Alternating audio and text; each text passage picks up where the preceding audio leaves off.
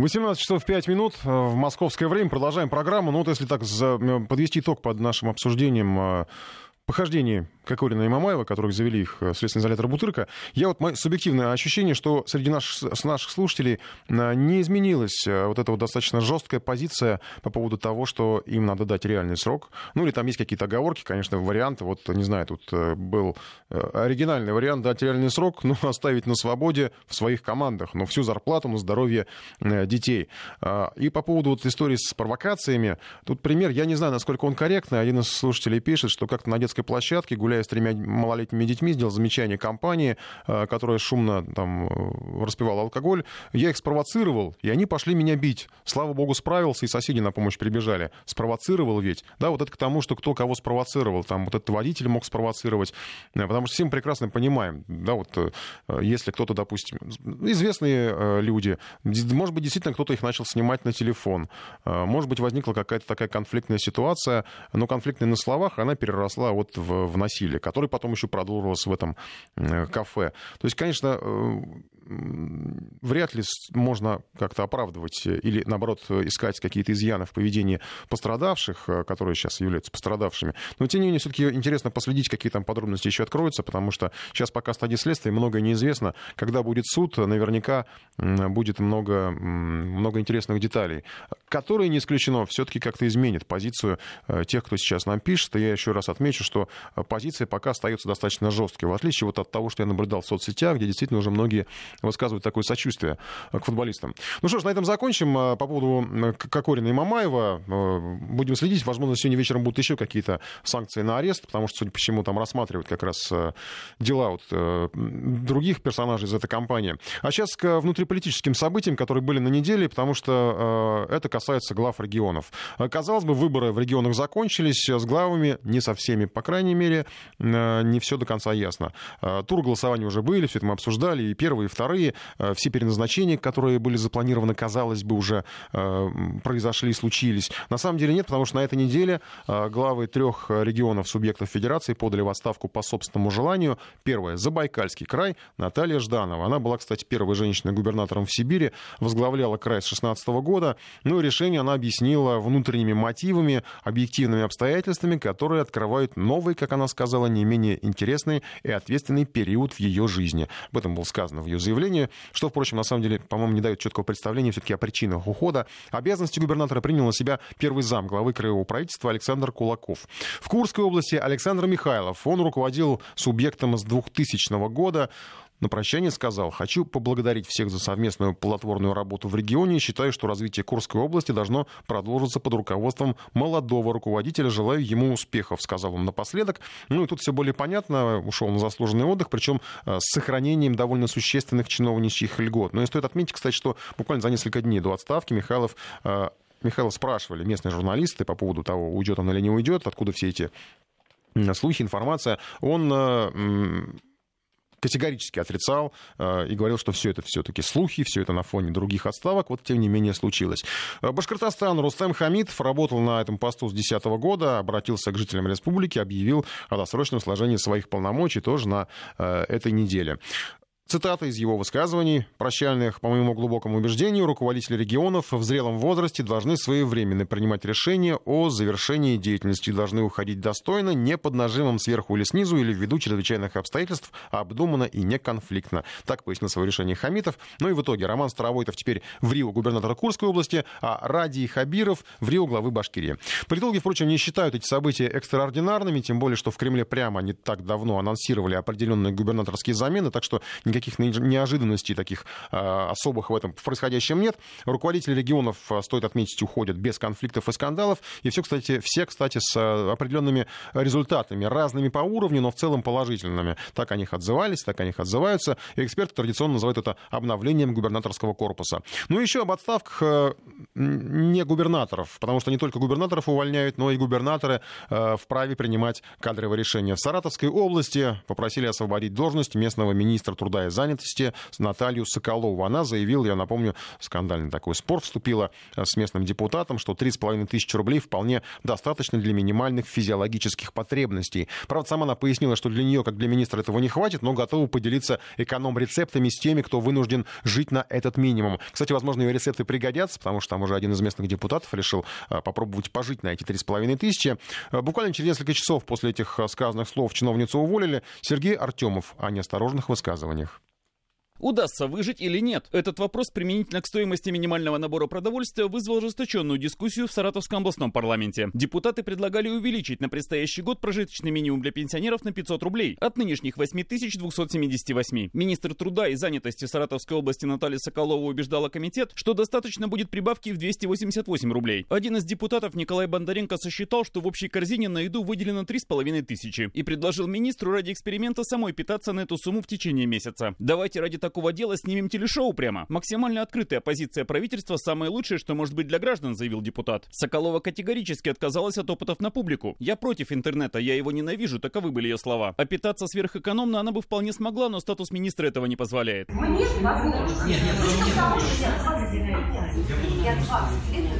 В шуме зала можно разобрать слова саратовского министра. Мне возможно, с учетом того, что я 20 лет не ем мясо. А если серьезно, без телешоу, продолжила Соколова, я могу составить вам меню, исходя из тех магазинов, которые сама посещаю, со скидками, и вы поймете, что прожить можно. Николай Бондаренко пытался объяснить, что многие продукты постоянно дорожают. Наталья Соколова возразила. Макарошки стоят если ну, на, покупать на, на, на дорожках мы в больнице а через Все равно очень дешево. Три года назад глава одного из сельских поселений Ленинградской области Виталий Авлаховский попробовал протянуть 30 дней исключительно на прожиточный минимум. Эксперимент закончился для него благополучно, как он сам теперь рассказывает, впрочем, раньше срока. Разбили их по суткам, деньги, был определенный род, тогда он был, по-моему, 7200, сейчас, понятно, выше. Мне хватило данной суммы только на три недели. Оставалось еще 8 дней до конца эксперимента данного социального специального. В силу своей плотности организма и достатка жиров в организме я провел оставшиеся 8 дней на воде. Результат эксперимента составил 16 килограмм. Ну и те дни, когда я питался, понятно, что вот эти нормы суточных потребительской корзины, они были недостаточны. Сегодня стало известно, что Наталья Соколова уволена с министерского поста. Пресс-служба опубликовала комментарий губернатора Валерия Радаева. Считаю недопустимым для руководителя регионального министерства пренебрежительное отношение к темам, имея имеющим жизненную важность для людей. К тем, кто забывает об ответственности, меры будут приниматься самые жесткие. Конец цитаты. Что касается моего спора с министром, макарошки проиграли. Так высказался Николай Бондаренко об отставке своей незадачливой визави. Но увольнять Соколову надо было не за высказывание, а за те инициативы, которые она излагала, констатировал депутат. Сергей Артемов, Вести ФМ.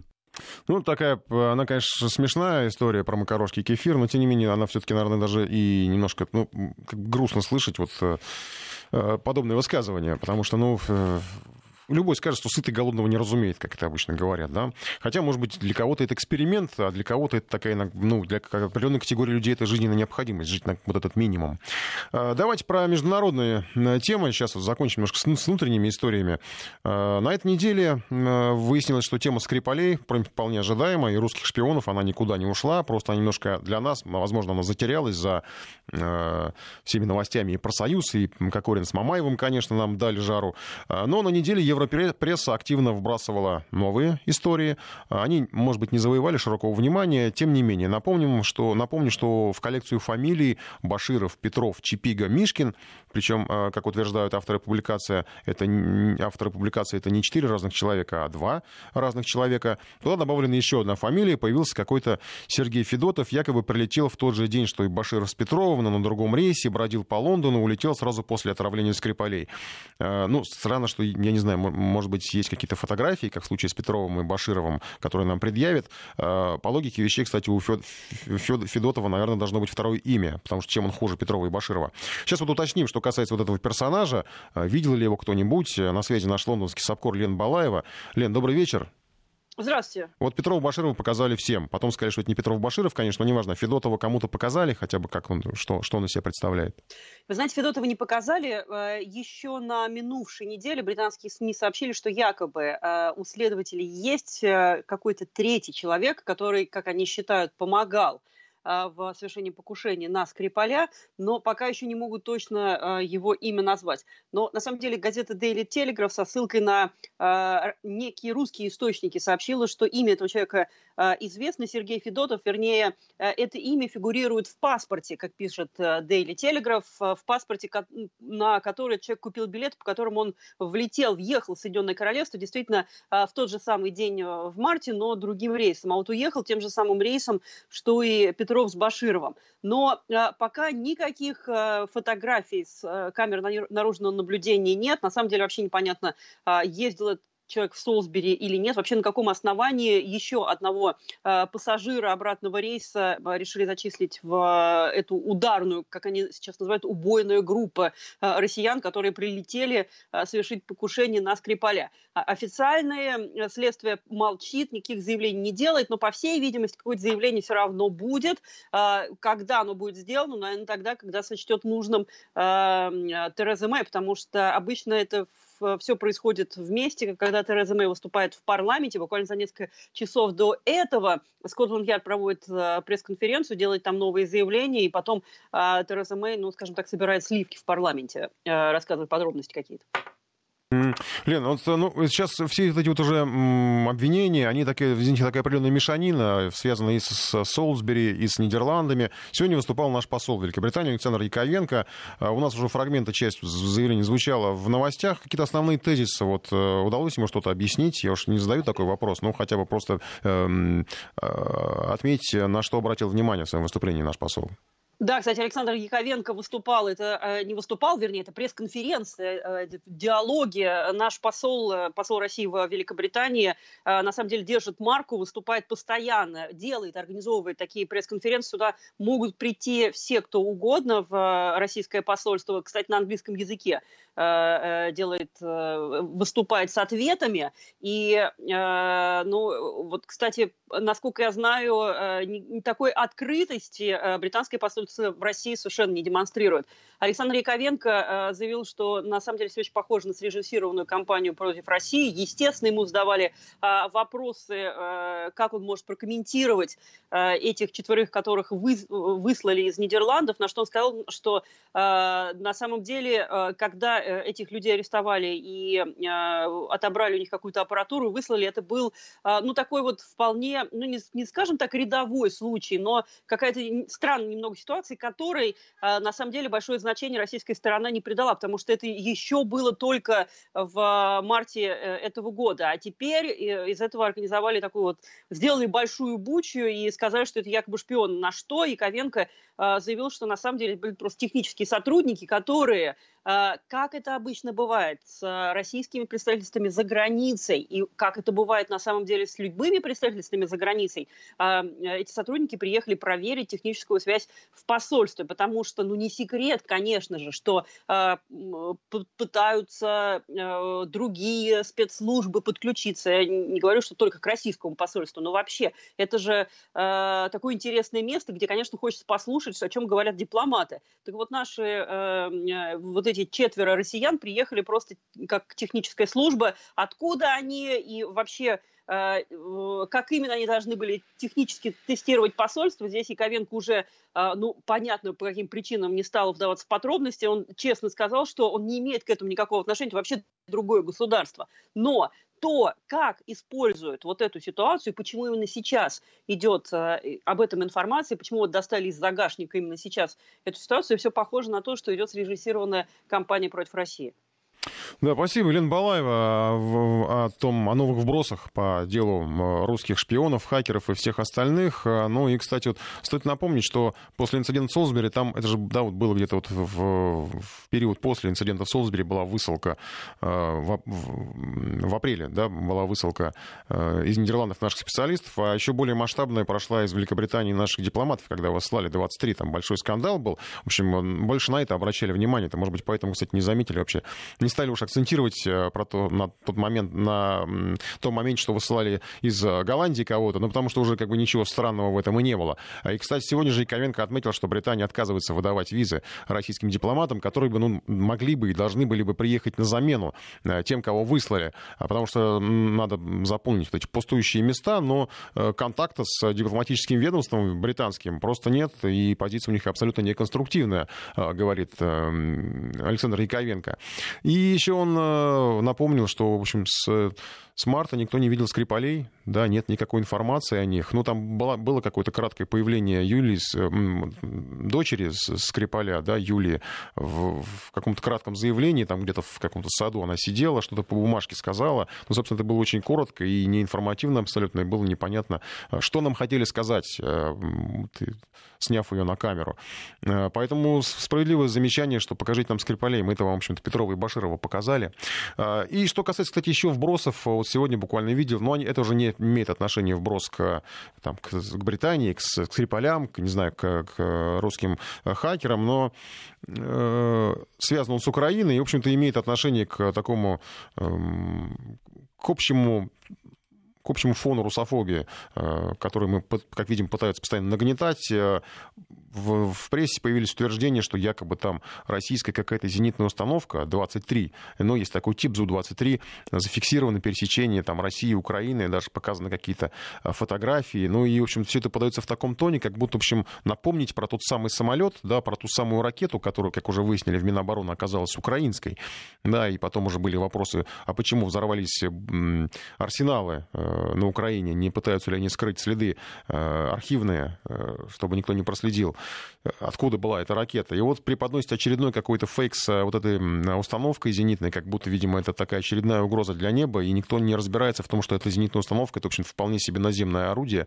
которое, ну, оно используется как зенитка, да, это ЗУ-23, но используется, в общем, как и орудие против наземных целей, и, что важно, находится в том числе на вооружении Э, украинской армии. Так что в том, что оно находится на территории ДНР, по-моему, ничего удивительного нет, но нам это пытаются опять преподнести как некий такой нонсенс и разоблачение э, российских военных, конечно же. Э, что касается обвинений в адрес россиян, то, наверное, надо напомнить, в чем обвиняют, если так, может быть, даже какой-то список, что ли, составить. Обвиняют, причем россиян, видимо, теперь любых россиян, которые по разным причинам оказываются за пределами нашей страны. Это может быть и там и Петров, и Баширов, и специалисты, вот как в данном случае в Нидерландах, работающие на дипведомство, которые, как выяснилось, проверяли нашу систему защиты, а попали под обвинение в хакерских взломах, были выдворены в апреле, как мы теперь еще раз услышали. А, выдворены, чтобы раздуть именно сейчас скандал о взломе ОЗХО, ВАДА и всего остального. Список обвинений, он как бы одновременно широк и одновременно ограничен. Это, разумеется, отравление в Солсбери, которое автоматически означает участие в масштабной химической войне против Запада. Конечно же, это хакерские взломы, ну и общее утверждение о попытках влиять на умы граждан западных стран. Примерно так, по ряду утверждений, русские хакеры, притворяясь в соцсетях персонажами из Гарри Поттера, втирались в доверие к подросткам и навязывали им пророссийские взгляды на историю в Солсбери это тоже фрагмент публикации британских СМИ, тех же самых. Потому что, ну, не знаю, более бредовых утверждений трудно представить, но это вполне реальное заявление со ссылками на расследование. Слава богу, что не официальные, а все тех же э, сумасшедших Bellingcat, э, авторитет которых, ну, не знаю, чем он вызван, но, в общем, только их и цитируют. Э, впрочем, надо отдать должное западной прессе. Э, обвиняют не только русских. Э, в США обвиняют американцев в том, что они распространяют дезинформацию в соцсетях перед грядущими выборами. Об этом пишет газета New York Times. Издание ссылается на ресурс ресурс Right Wing News, где опубликованы обвинения в адрес некой Кристин Блейзи Форд. Она выступила с обвинениями в сексуальных домогательствах против Бретта Кавана, утвержденного на пост судьи Верховного суда США. Ну и автор сайта вот этого ресурса, блогер Джон Хоукинс, предположил в своих материалах, что адвокатов этой дамы могли подкупить демократы. Там чисто внутренняя такая возня. Материалы размещены в нескольких аккаунтах Facebook, чтобы они быстрее распространялись онлайн. Ну и Facebook, в свою очередь, утверждает, что выявил 559 страниц и 251 аккаунт, принадлежащие гражданам США, которые распространяли недостоверную информацию. А, компания заявляет, что удалила эти страницы аккаунты. Среди них вот эта страница Right Wings News, а, более 3 миллиона подписчиков. Казалось бы, а, вот открылись у обвинителей, у обвинителей глаза, удостоверились не в том, что действительно американцы сами себя там друг друга пытаются обмануть как-то через соцсети, и что вот они копируют это, тиражируют через тот же Facebook, чтобы создать ложные какие-то впечатления у аудитории. На самом деле ничего подобного, потому что все равно во всем виноваты русские. Потому что по версии авторов а, вот этих публикаций, это именно российская тактика. Они вот так не делают. Это российская тактика. Это Россия научила американцев так подло манипулировать общественным сознанием через социальные сети.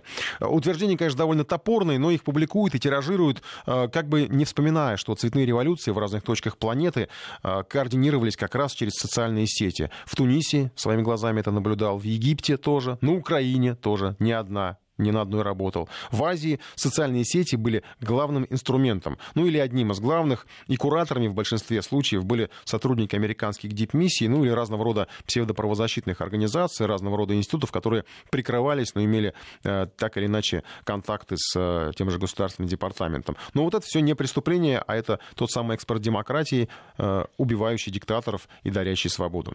При том, что вот эти интриги, которые мы все наблю... которые мы наблюдаем, в том числе касательно внутренней политики, внешней политики, политики американской, они довольно примитивны, но в них легко запутаться. Причем самим же американцам, особенно когда американцы оказываются вынуждены втянуты в интриги, как это, например, случилось в Турции, где пропал саудовский журналист Джамаль Хашкаджи.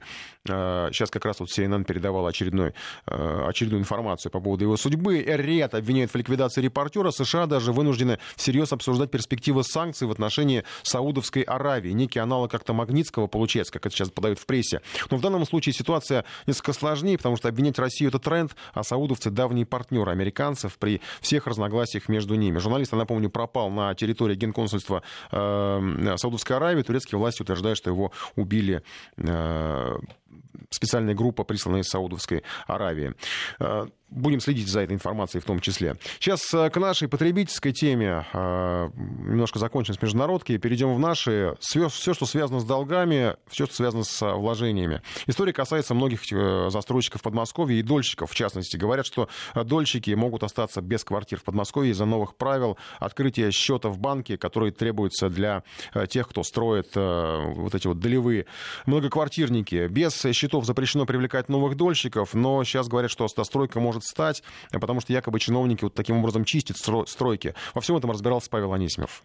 Власти нескольких регионов составили черные списки застройщиков. В них попали сотни компаний. Они не могут привлекать деньги дольщиков для дальнейшей работы. Причина в том, что эти девелоперы не открыли спецсчета в уполномоченных банках по своим объектам. Теперь только с такого счета можно расплачиваться с подрядчиками. Многие думали, что это правило действует лишь на новые разрешения строительства. Сейчас выяснилось, что изменения касаются всех. Среди проблемных девелоперов много фирм на грани закрытия, но есть и небольшие компании, которые до последнего времени успешно сдавали дома. Следующий шаг для них, видимо, банкротство, отмечает ведущий аналитик ЦИАНа Александр Пыпин. Первый случай, это когда уже проблемные объекты, которых, ну, собственно, уже денег нет и они не строятся. А второй случай, это когда проекты только стартовали, там заключили один, два, три, четыре договора, и просто застройщик посмотрел реальную ситуацию на рынке и решил, ему нет смысла тратить свой ресурс открытие этого счета. Теперь на свои должны строить 48 компаний в Подмосковье, 32 в Москве, почти 100 застройщиков в Петербурге и области. По словам чиновников, если девелоперы реабилитируются и все же откроют спецсчет в банке, ограничения снимут. Скорее всего, проблемные застройщики кинут недострой и своих дольщиков, причем больше всего рискуют те, кто успел купить у них квартиру по ДДУ. Так считает гендиректор юридической фирмы Юрвиста Алексей Петропольский. Процентов 30 просят стройку на момент окончания продаж квартир, потому что денег просто не хватит. Многие застройщики работают по револьверной системе, как пирамиды,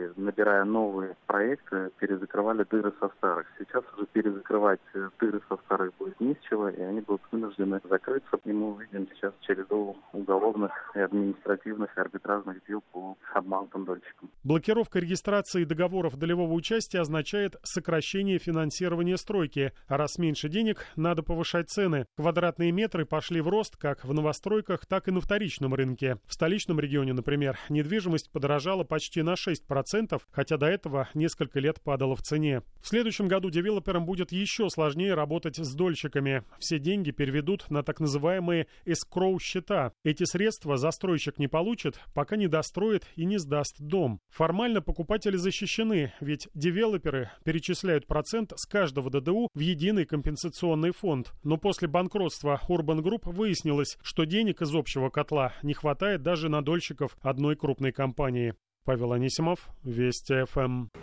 Продолжаем эфир, но, видимо, периодически придется, уж извините, кого это надоело, возвращаться к теме Кокорина и Мамаева. Только что вот вы слышали, что четвертый э, задержан. А периодически появляются сообщения от вас, что вот, э, ну, подтверждающие мое прежнее мнение, что все придерживаются жесткой позиции о том, что их надо там, в общем, судить и надо их посадить. И что странно, что вдруг кто-то решил им высказать сочувствие и поддержку.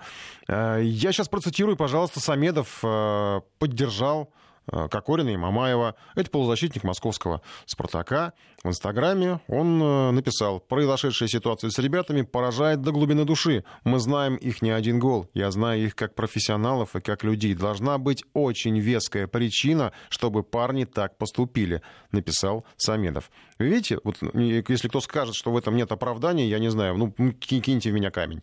Э, потому что, ну, тут совершенно очевидно, что это вот оправдание для них, потому что должна веская причина, чтобы парни так поступили. Ну, вернее, несколько причин, потому что сначала они поступили так у гостиницы Пекин, а потом они поступили так а, в отношении двух аж целых, двух целых чиновников, а, чиновников Минпромторга. А, поэтому вот э, слушатель Алексей, который спрашивает, почему так часто звучит, что их спровоцировали, то есть если делаешь замечание хулиганам, это сам виноват, спровоцировал. Ну вот поэтому и звучит, потому что пытаются как-то вернуть вот это вот э, отношение пока не на уровне версии, но на уровне каких-то эмоций, психологии, наверное. Поэтому, в общем, Поэтому и ставим так вопрос. Э, давайте сейчас о не всегда тоже мирных темах, э, о долгах, о деньгах. Можно попасть в разные ситуации, когда вы одалживаете или вам одалживают. Ну, наглядные примеры совсем скоро будут в историях, рассказанных нашими корреспондентами. Э, истории, которые, кстати, в которые можно попасть даже ни у кого не одалживая никому не одалживая. Сейчас будет тоже наш сюжет из регионов. Для начала стартует опрос касательно того, когда вы э, берете деньги в долг. Всегда ли вы честны, когда берете в долг? Предельно аккуратен и отдаю в срок? Когда беру, знаю, что не отдам вовремя. Бывало, совсем не отдавал. Третий вариант ответа. Ну и уже на регулярной основе часто не возвращаю долги. Почему я эту тему э, затеял? Потому что э, прямо сейчас первая история, показывающая, на что готовы охотники за долгами, когда люди вот хотят, э, чтобы забрать свои деньги. Жертвой их стала женщина из Тюмени, которая вообще-то на самом деле ни у кого ничего не занимала. Ее, вероятно, по ошибке назвали должницей. Ну и распространили в соцсетях объявление о том, что она онкобольная и ей нужны деньги. Так коллекторы решили добиться возврата денег. Оксана Избышева расскажет эту странную действительно историю. Ну, началось с того, что Маргариту начали знакомые забрасывать звонками, они начали расспрашивать о ее здоровье, они рассказали, что в интернете появились ее фотографии, а под фотографиями как раз призыв не оставаться равнодушными, призыв там собрать деньги. При этом банковских реквизитов не было, а вот был как раз номер телефона Маргариты и номер некой Анны. Дескать, вот звоните, и там вам скажут, куда переводить деньги. Ну, вот тогда Маргарита и начала выяснять, кто и зачем распространяет ложь. Нашла этого человека, который рассылает сообщения в соцсетях. И этот мужчина позвонил, он начал угрожать, он требовал какой-то долг перед банком, при этом, как говорит Маргарита, у нее никаких долгов нет. Но вот интересный э, момент, э, он не называл ни сумму, не говорил название банка, сам тоже не представлялся сотрудником какого-либо коллекторского агентства. Маргарита говорит, что все это было бы, конечно, очень забавно, если бы мужчина не угрожал расправиться с ее семьей. Более того, он прислал ей смс, там был снимок э, справки о зарегистрированных по конкретному адресу, о членах ее семьи, и эта информация была правдивой. Также женщина, она позвонила вот той самой Ане, Анне. Они знакомы, они когда-то в детстве дружили, и Анна сказала, что с ней сейчас происходит практически то же самое. То есть некто рассылает похожие сообщения, и при этом девушка тоже сказала, что она не уверена, что у нее вообще есть какие-то а, штрафные санкции за какие-то неоплаченные счета, или вообще были какие-то штрафные санкции.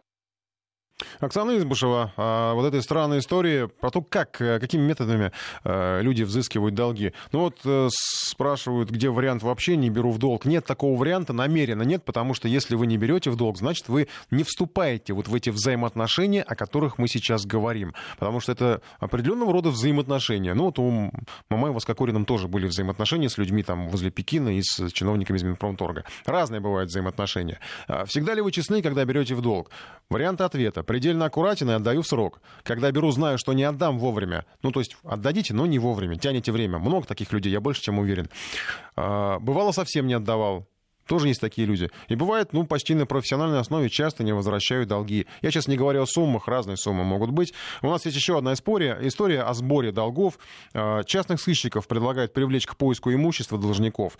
А, судебные приставы напомнили нам, россиянам, что мы имеем право нанимать детективов, частных детективов для розыска денег. Правда, тут же появились опасения, что если частных сыщиков направить в это русло, ну, их вывеску, опять же, будут использовать коллекторы, о которых мы уже слышали в предыдущем сюжете. Александра Писарева оценивала перспективы такой работы. Вернем долг по расписке и без. Объявление на сайте агентства частных детективов обещает воссоединить кредитора с деньгами в любом случае оперативно и конфиденциально. Обращаться к сыщикам имеют право все россияне, чтобы, возможно, ускорить процесс возврата средств. Собранное досье можно передать приставам. Но пока такие услуги только за свой счет. Стоит сбор информации о должниках по-разному, в зависимости от объема, от 5 тысяч и выше. Есть пакеты и за 100, включающие сложную техническую слежку. Чаще, правда, сумму не указывают, говоря об индивидуальности каждого долга. Как раз такой персональный подход и мог бы сделать систему взыскания долгов эффективнее. Впрочем, передачу исполнительных листов на частных лиц детективам не обсуждают. Начнут, возможно, со споров юридических лиц, рассматриваемых в третейских судах. Даже на этом этапе встает финансовый вопрос. Частные детективы в большинстве случаев работают по предоплате. И откуда она будет браться? Из суммы долга или станет плюсоваться к нему? Но кто тогда возьмется за листы неплатежеспособных и неперспективных должников? Должников. Где-то на Западе эта сфера полностью в частных руках, но многие страны используют комбинированную схему с разными системами оплат, говорит частный детектив Олег Пытов. Вот эта вот э, практика, она используется уже во многих странах зарубежных, да, где помимо государственных служб Существуют так называемые частные приставы, которые за вознаграждение, может быть, какой-то процент от найденного там имущества или каких-то там денег, счетов, или же это идет там разовое какое-то вознаграждение. Комиссия может доходить до четверти суммы долга. При этом частные приставы должны проходить аттестацию или получать лицензию у государства. Но деятельность частных детективов в нашей стране и так лицензируется. Перспективу появления в России охотников за головами обсуждают уже не в первый раз. В 2012-м говорили о привлечении частных детективов к розыску преступников. Но в случае с долгами есть вопрос, кому из сыщиков это интересно. По большому счету, счету детективу все равно собирать информацию на должника, изменника или пропавшего без вести. Выбивание долгов, согласно нынешним законам о сыскной деятельности, не в их компетенции, продолжает Олег Пытов. За это как минимум можно лишиться права на работу. Частный детектив не имеет права по закону.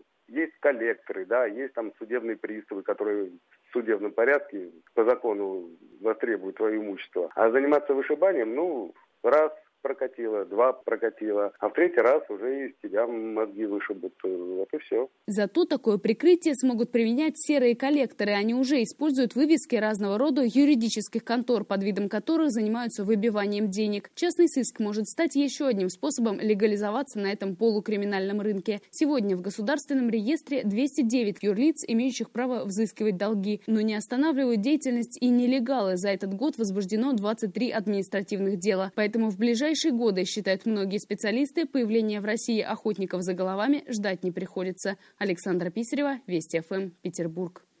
Взял долг, будь добр вернуть. Сам брать в долг не стремлюсь, пишет нам слушатель.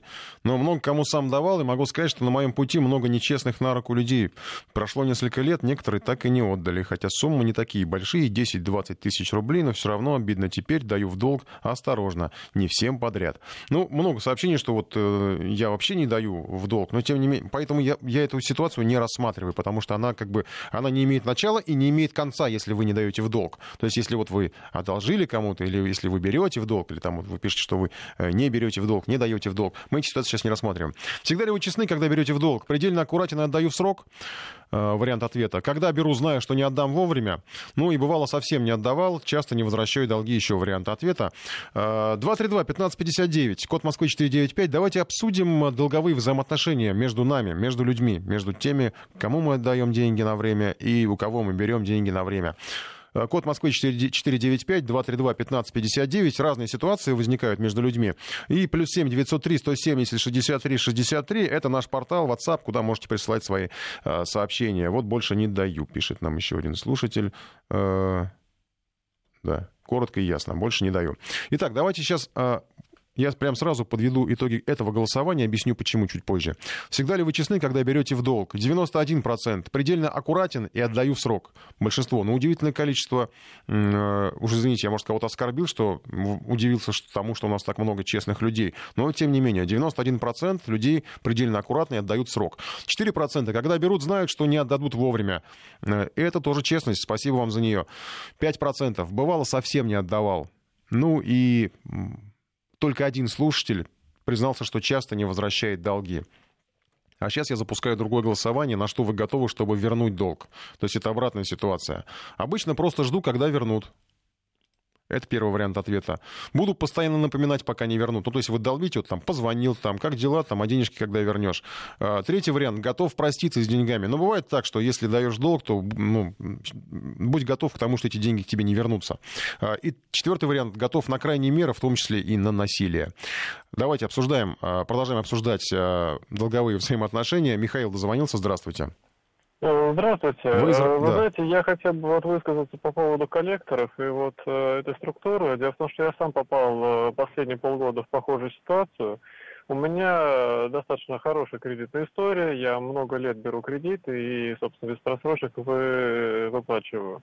Но, видимо, кто-то моими документами воспользовался, и последние полгода получаю каждый месяц от новой конторы, что якобы есть некий займ, и якобы я должен уплатить. А вы с этой конторой имели взаимоотношения какие-то? Вообще никакой. У это, меня, скорее, как бы, это, скорее всего, микрофинансовая, да, организация какая-то? Да, я как бы могу назвать, просто не знаю, в эфире можно Да, называйте без проблем, я даже знаю. Э, ну, это компания Турбозайм, а Нет, таких не преследует меня компания Финколлект. Угу, Но угу. каждый, вот, каждый месяц приходит письмо уже от новой конторы. Вот э, в прошлом месяце пришло уже от компании, которая зарегистрирована якобы на Кипре.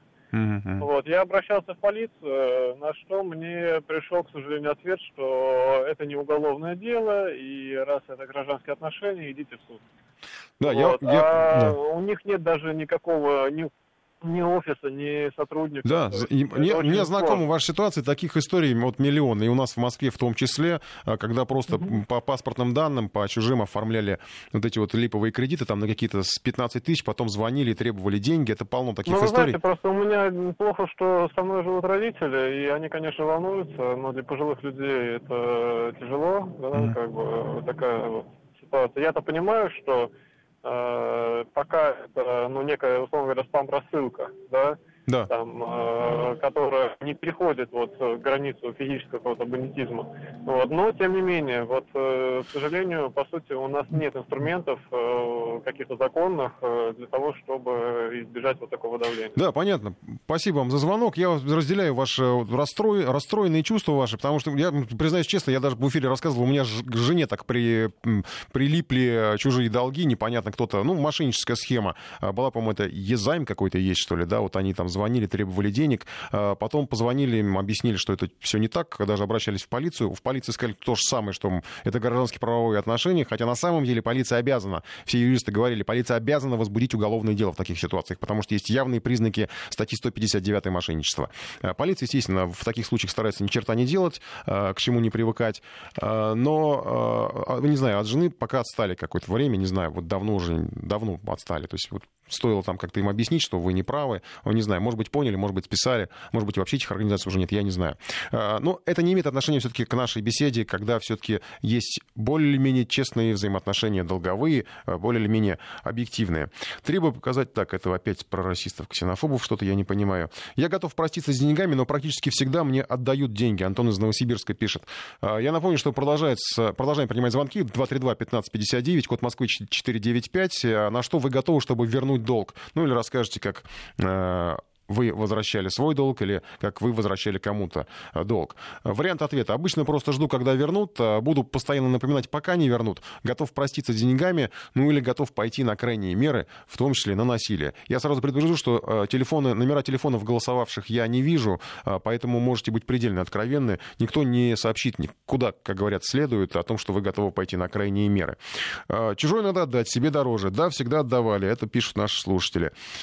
И людям не даю, так как не хочу с ними ругаться, или даю столько, сколько не жалко потерять. Вот такая философ, философский подход. Я признаю, что я тоже, наверное, даю всегда столько, чтобы вот если ну, не отдадут, как бы, ну, то есть не было э, жалко. Потому что всякие действительно ситуации бывают у человека. Если не отдал, ну, может быть, такая у него ситуация жизненная. Просто надо давать тому человеку в таком случае, которому ты действительно можешь эти деньги простить. Так мне кажется. 232-1559, код Москвы 495, принимаем звонки. И наш э, портал плюс 7 903 170 63 63. Я вот напомню итоги голосования по предыдущему вопросу. Всегда ли вы честны, когда берете в долг? Выяснилось, что 91% наших слушателей предельно честны, всегда, э, всегда э, отдают срок. 4% когда берут, знают, что не отдадут вовремя. И 5% бывало совсем не отдавали. А сейчас мы голосуем, на что вы готовы, чтобы вернуть долг. Обычно просто ждать, либо будет постоянно напоминать, пока не вернут, либо готовы проститься с деньгами. А может быть, вы готовы на крайние меры. Ну, в том числе, вот, допустим, как Кокорин с Мамаевым. Уж простите, что опять я их вспоминаю. Алексей, здравствуйте. А, добрый день. Ну, первое, касательно долгов, я считаю, что отдача долга это, ну, как, как карточный долг, да, то есть это и бывает ситуация, когда если я беру, то стараюсь отдавать вовремя. Если вдруг в какой-то момент что-то не получается, то надо заранее позвонить э, и эту ситуацию, так сказать, ну, разрешить правильным образом, да, то есть объяснить, перенести или договориться об этом, если такая возможность есть. И второй момент, то есть в свое время достаточно много, ну, была возможность, да, так, э, неограниченно, и давал людям денег в долг, ну, надо, пожалуйста, тяжело, пожалуйста, прибегали, плакали, там, просили, на, пожалуйста. Когда возникает вопрос отдавать, э, то возвратно, да, то возникают очень большие сложности с этим. Начинаются какие-то там забыл, не вспомнил, позвонил, еще чего-то. И в этом плане, знаете, мне нравится, у меня друзья живут в Америке, то есть там, если люди договорились друг с другом, вот на словах, да, mm-hmm. то, что я раньше не понимал в фильмах, потом мне объяснили, что это такое, когда приходит и говорит, ты мне должен. То есть это есть, и ему от этого не отвертеться. Я говорю, да как так? Они говорят, ну, есть там ряд, конечно, нюансов, да, но это достаточно, не надо иметь никакой расписки, ничего. У нас же часто, когда человек прибегает и говорит, ты знаешь, вот все, вот край жизни, если не сейчас, помоги, иначе через два часа смерть.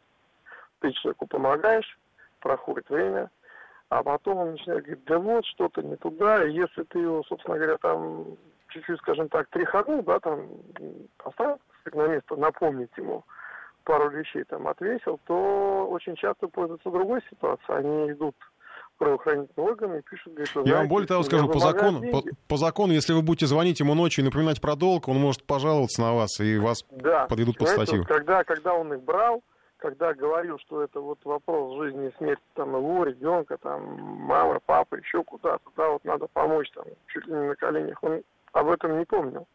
А когда надо возвращать, и если у тебя действительно нет реально оформленного документа, и с реально оформленным порой трудно получить.